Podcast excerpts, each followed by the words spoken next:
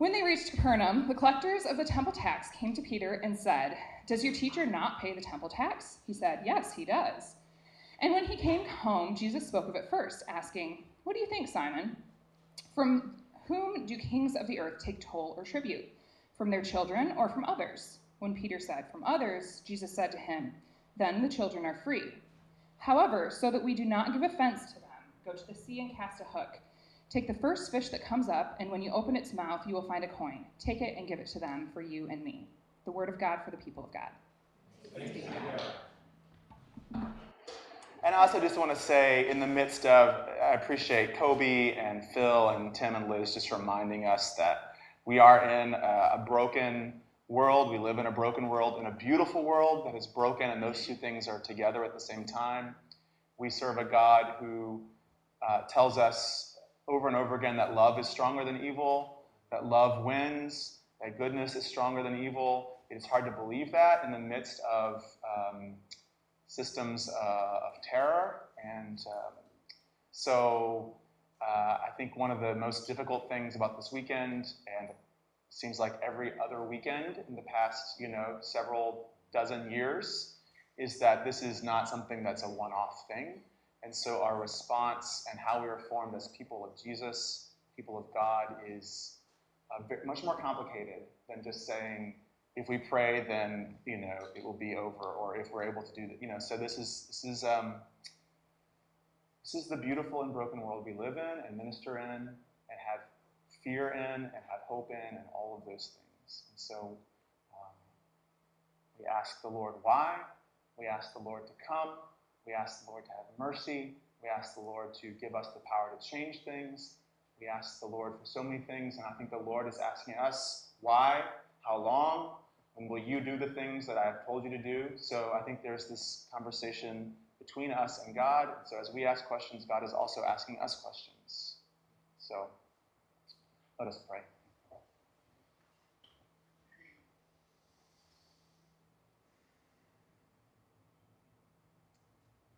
Speak, Lord.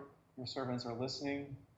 Help us to hear and to act and to minister and to live in your name, in the name of the one who was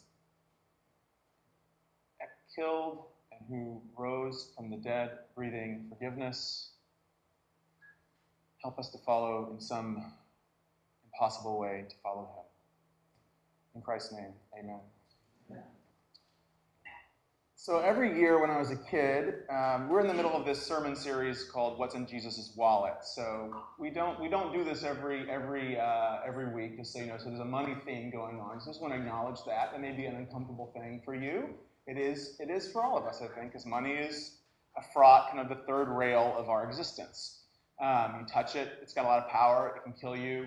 It can also, if you if you uh, funnel it well, it can do amazing things, right? So just to sort of acknowledge how difficult it is to talk about these things. But when I was a kid, we all, we all learned about money from primarily from our family systems. That's where we first learned about it, right? Um, when I was a kid, my blue collar families would save and save and save, family would save and save and save in order to scrape enough money together every year to take a vacation in June. Um, every year, my grandparents, my aunts and uncles, my cousins, my parents, and me and my sister would load up our cars in Memphis, Tennessee and drive 10 hours south to at Panama City Beach, Florida. Does anyone here know PCB? A couple of you. All right. It's a glorious place. So in the winter, just after the Christmas tree came down pretty much, my dad, a half year before the vacation every year, my dad would begin to make a pile of stuff that he didn't want to forget to take to the beach in June.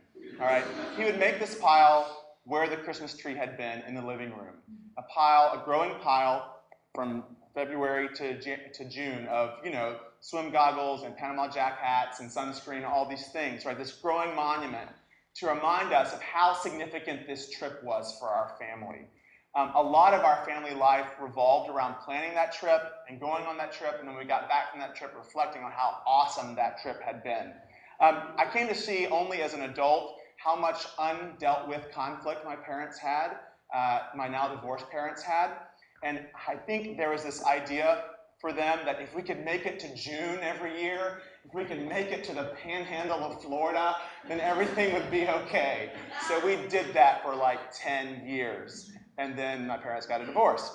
Um, my, uh, it took a few more years after that to stop having vacation. But because I had learned that this week of vacation was meant for us to have fun, I too would save my money like my parents had. Like my parents were like, we're saving money for vacation, we're saving money for vacation. So I would save my money too. I would save my birthday money, I would save my little allowance, I would save the money that my next door neighbor gave me to rake the leaves in her, her yard in the fall. I would save it all up, right?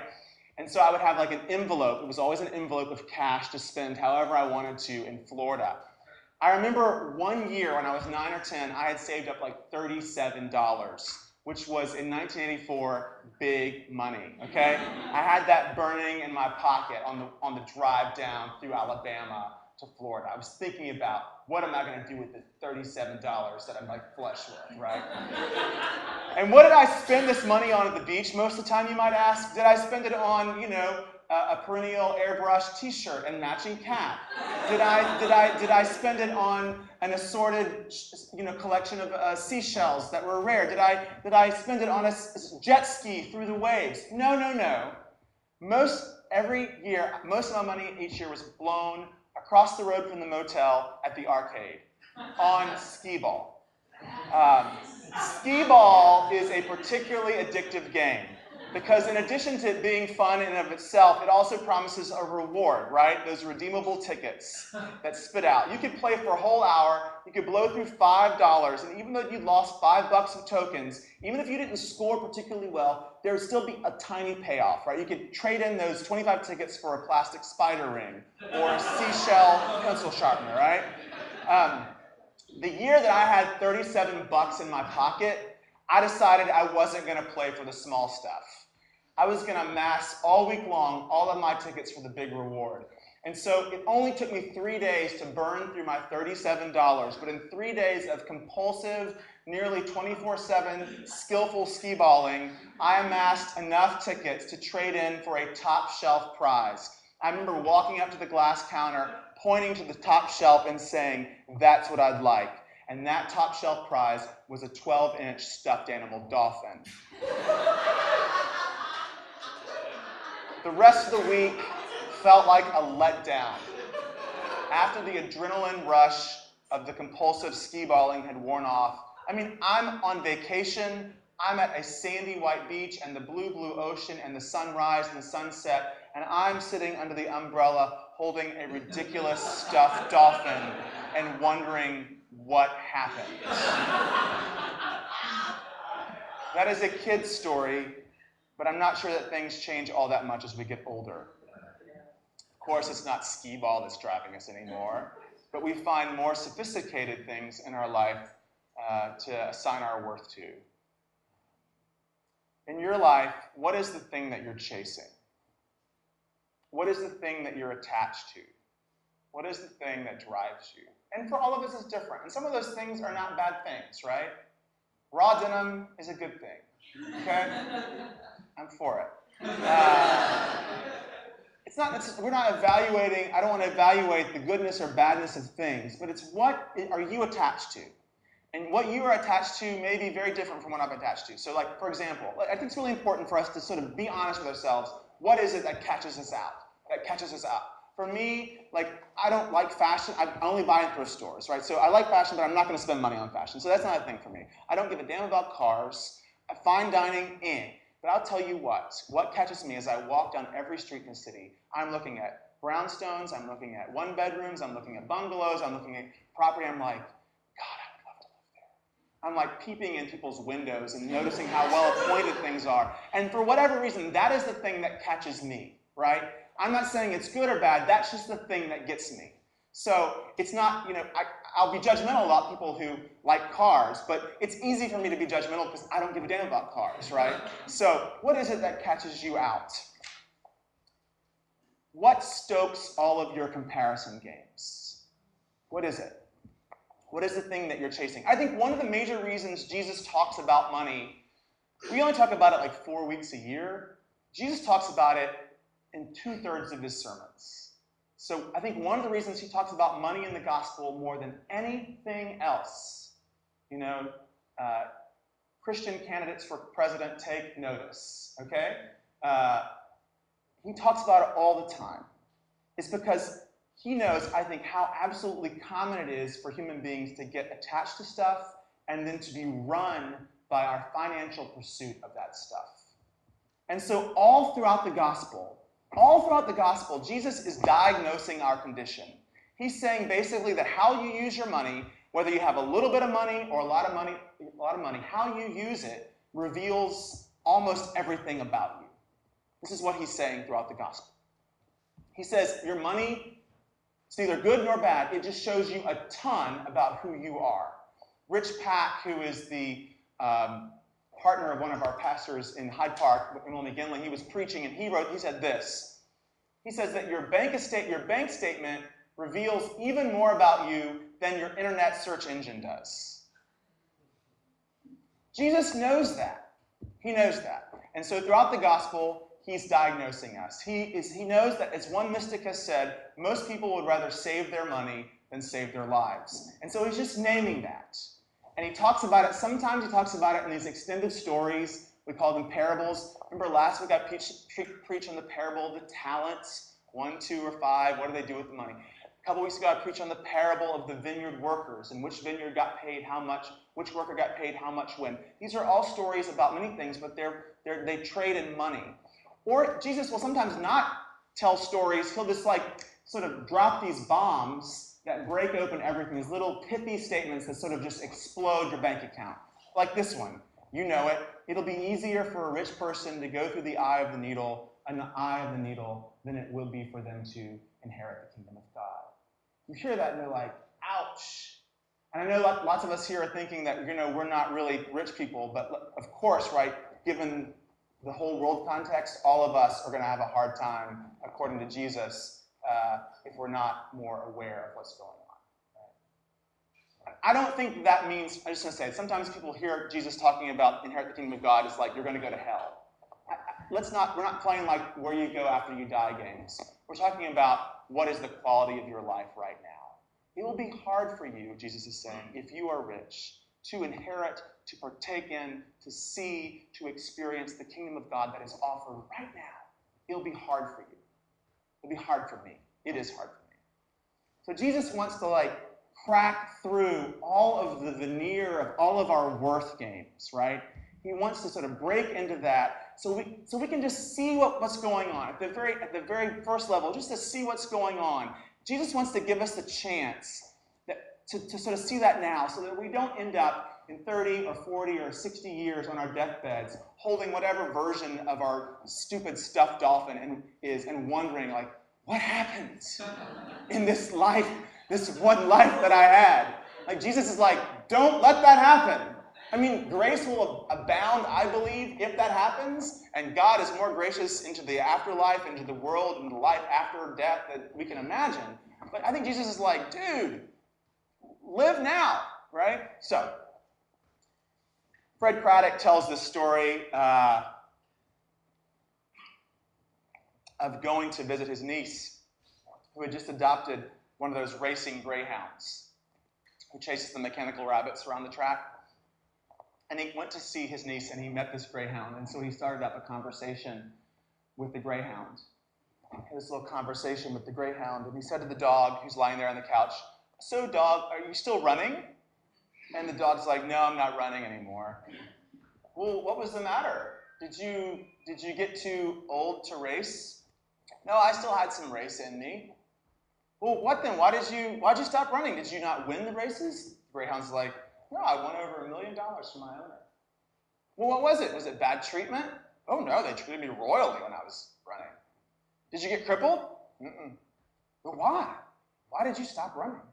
The dog answered, I quit. You quit? Why'd you quit? I quit. The dog's like, I just quit because after all the running and running and running, I found out the rabbit I was chasing was not even real. A lot of times in, this, in the gospel, Jesus isn't prescriptive about money, he just diagnoses us. He just tells stories like that. So we're like, oh, we've been chasing something actually not even real. A lot of times in the gospel, he's just diagnosing us so that we can see the truth of our condition, which is always painful, but then the pain is the potential chance to begin to accept the freedom of this thing that Jesus is trying to offer us, right? So a lot of times he's just diagnosing. Consider this. What do you think? You know, and we're like. But then sometimes Jesus is prescriptive, okay? I think like the majority of times Jesus is not prescriptive. I think the majority of times Jesus is diagnostic. But sometimes Jesus tells us, actually, I think, Jesus actually tells, wants to tell us how to live. Sometimes I think Jesus actually wants to tell us what we should do. Um, and when it comes to money, I think it's not so much that Jesus tells us how to make a living, because Jesus doesn't. But Jesus does seem to want to, over and over again, in a very prescriptive way, tell us what to do with that living once we make it. All right? Jesus is really clear about that, um, sometimes. And so he says one of his little prescriptions is this. He says that if we want to begin to sort out our fraught relationship with money, here's what we might try try giving some of your stuff away. Try giving some of your money away. If you want happiness, try giving some of your money away, which seems like to me counterintuitive. I feel like every time I preach on the gospel, I'm saying things like, every time, I think, I, look back in my past two sermons on Jesus' parables on money, counterintuitive is a word that I've used in every sermon. Really? To be more fully alive, I should give some of myself away. To be happy, I should let go of some of my stuff, some of my stuff. And Jesus is like, yes, welcome to Jesus. I think it's actually Jesus 201. Uh, I think the first part is like, I love you. I have grace for you. You're wonderful. I, you're the apple of my eye. And he's like, and you have to give some of your stuff away. it's Jesus 201, right? So if you're, if you're here 101, that's okay. That's cool. But Jesus is like, you're ready for stage two, all right? And we're like, what? In order to keep it, I have to give it away? And Jesus is like, yes, that's how it works. A lot of his prescriptions are variations on that theme. If you want to keep it, you give it away. So today's weird story, uh, it was a little fragment, has a lot of stuff going on. Just kind of just say weird stuff. Did you, did you hear it? You, maybe you were not paying attention. Some there, a coin in the fish's mouth to pay the temple tax. Just want to say, when you read scholarship on this, which I was doing this week because this, this text, no one ever preaches on it, and it turns out there's not much scholarship on this text about the temple tax and going to fish for a coin, a fish for fish that comes up with, the, with your, your payment for the tax. Uh, scholars are like this on this. We have no idea. uh, we don't know what this is about. Uh, so I just I want to say this. I love that there's stuff in the Bible that is really weird and def- like defies explanation. I just love that. Uh, I love that because I don't know about your life, but my life has a lot of stuff in it that's weird and defies explanation. So I love that. But um, in the midst of all that, just please don't miss the very, very, very basic, very plain text reading of this, which Jesus sort of says that Jesus himself pays the temple tax. Jesus himself gives money to the temple every year and says that his disciples should too, right? Now, for that year at least, they get to find that money, that skee ball coin, by going to the Lake Michigan and, and the fish gives it to him. But presumably, this is something that Jesus does. This is part of his tradition uh, to pay. If they want to, uh, if they want to uh, follow his, his way, they should give some money to the temple. All right, that's not something you hear a lot in church in sermon, but that seems to be, this is where I'm, this is where I am with this text this week. So the temple is an extremely important place. For those of you, just a little backstory. The temple is a building, but it's more than a building. The temple is the way that Jewish life in ancient times talked about where humanity and divinity met. The Israelites had come from slavery uh, through the wilderness, carrying the tabernacle of God's presence. They're sort of move, the movable feast of God's presence with them, and they get to the promised land. They get to Israel, to Jerusalem. They build this temple. It's torn down. They build it back up again. This place where God uh, resides, where God lives. And so this is a very, very important place. This is uh, the place where God lives. This is where God meets the people. And so Jewish life in the first century and many centuries before revolves around this temple, right? Not just religious life, but political life, economic life. Y'all know this that like there was not everything cohered, right? So it wasn't like we do theology, we do economics, we do politics, right? It's all it was all sort of flowing together back then. And so if you didn't live in Jerusalem, you would make seasonal, regular pilgrimages to the temple because it's just part and parcel of doing life as a Jew, as a faithful Jew. Jesus hangs out at the temple or around the temple a lot. He does a lot of his teaching at or around the temple.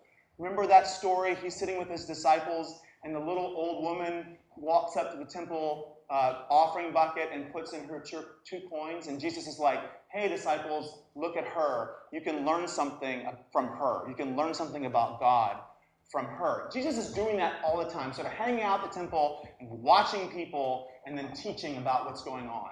Sometimes he's like, watch what she does. That's really interesting. You can learn about God from her. Sometimes he's like, watch what they do. You can learn about what is not God from them, right? So he's in this in this uh, this way of pedagogy. Some Christians have tried to divorce Jesus from the temple. They have said that Jesus was all about sort of like eradicating the temple, that Jesus was anti temple, that uh, Jesus was anti institutional, Jesus is trying to sort of break, totally break down and let go of the temple process. I want to say, in my opinion, that's not a good reading of what Jesus is trying to do. Um, I think in lots of times it's sort of a lazy reading that we say like, oh, uh, Jesus wasn't interested in the temple. I think it's sort of lazy. At, at best, it's lazy. At worst, I think it can be anti-Semitic and trying to sort of divorce Jesus from uh, being a Jew to sort of de-Jewish Jesus or to whitewash Jesus. Jesus was critical of the temple, absolutely. He was critical of the temple, but he was critical of the temple because he was part and parcel of the temple system, right? He cared deeply about the temple system. He believed that people met God there and wanted to make sure that uh, the practices of the temple, the, the uh, systems of the temple facilitated people encountering God in that place, right? And so he would call things out when they didn't, but Jesus was not trying to sort of like, to my mind, in my opinion, sort of say, oh, the temple no longer important, all right?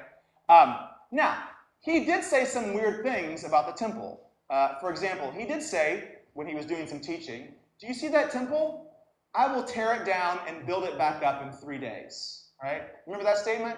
That got him in a lot of trouble. Okay?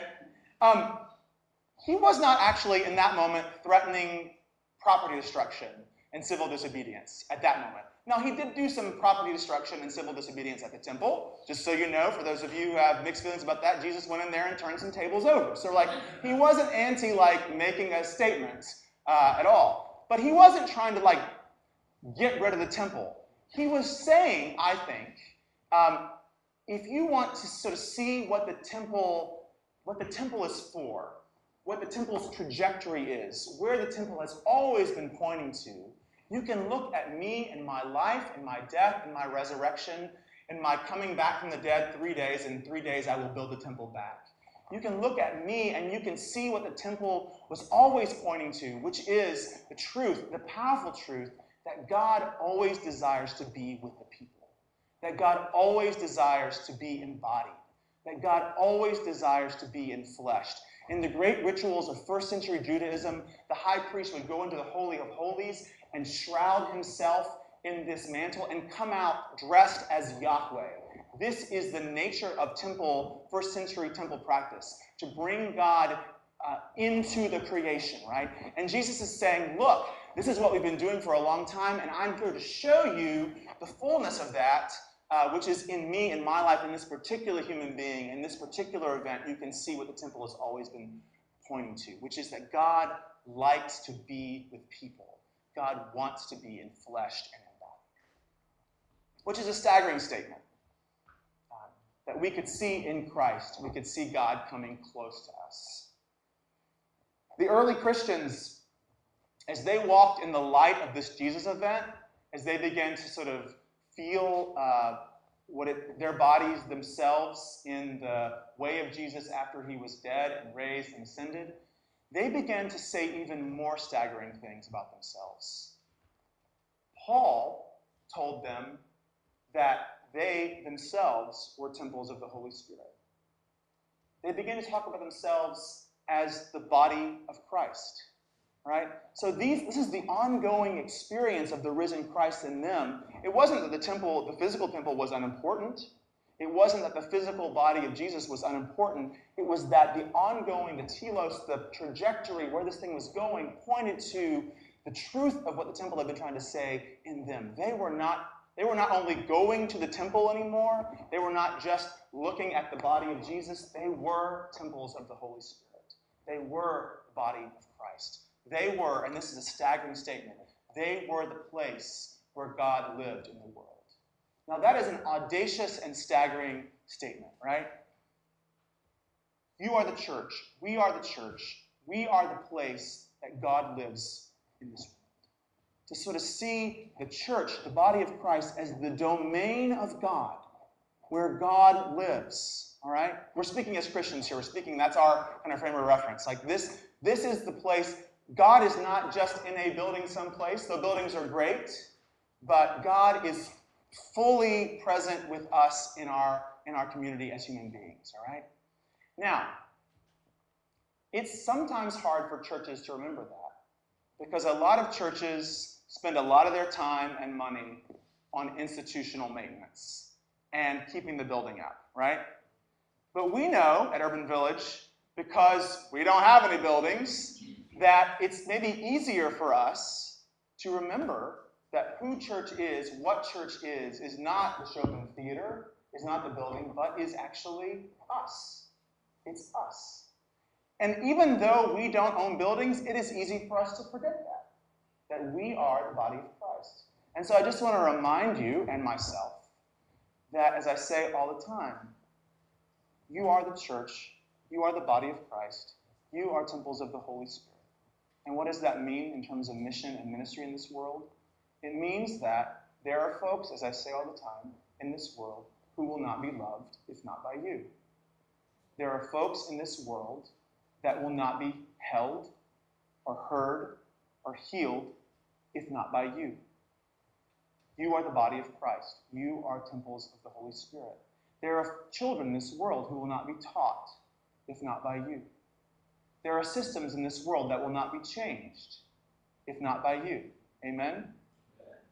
There are people in this world, actually, you are people in this world who will not be held or healed or, or heard if not by others of your brothers and sisters in Christ. It's not just one way, it's also receiving. All right?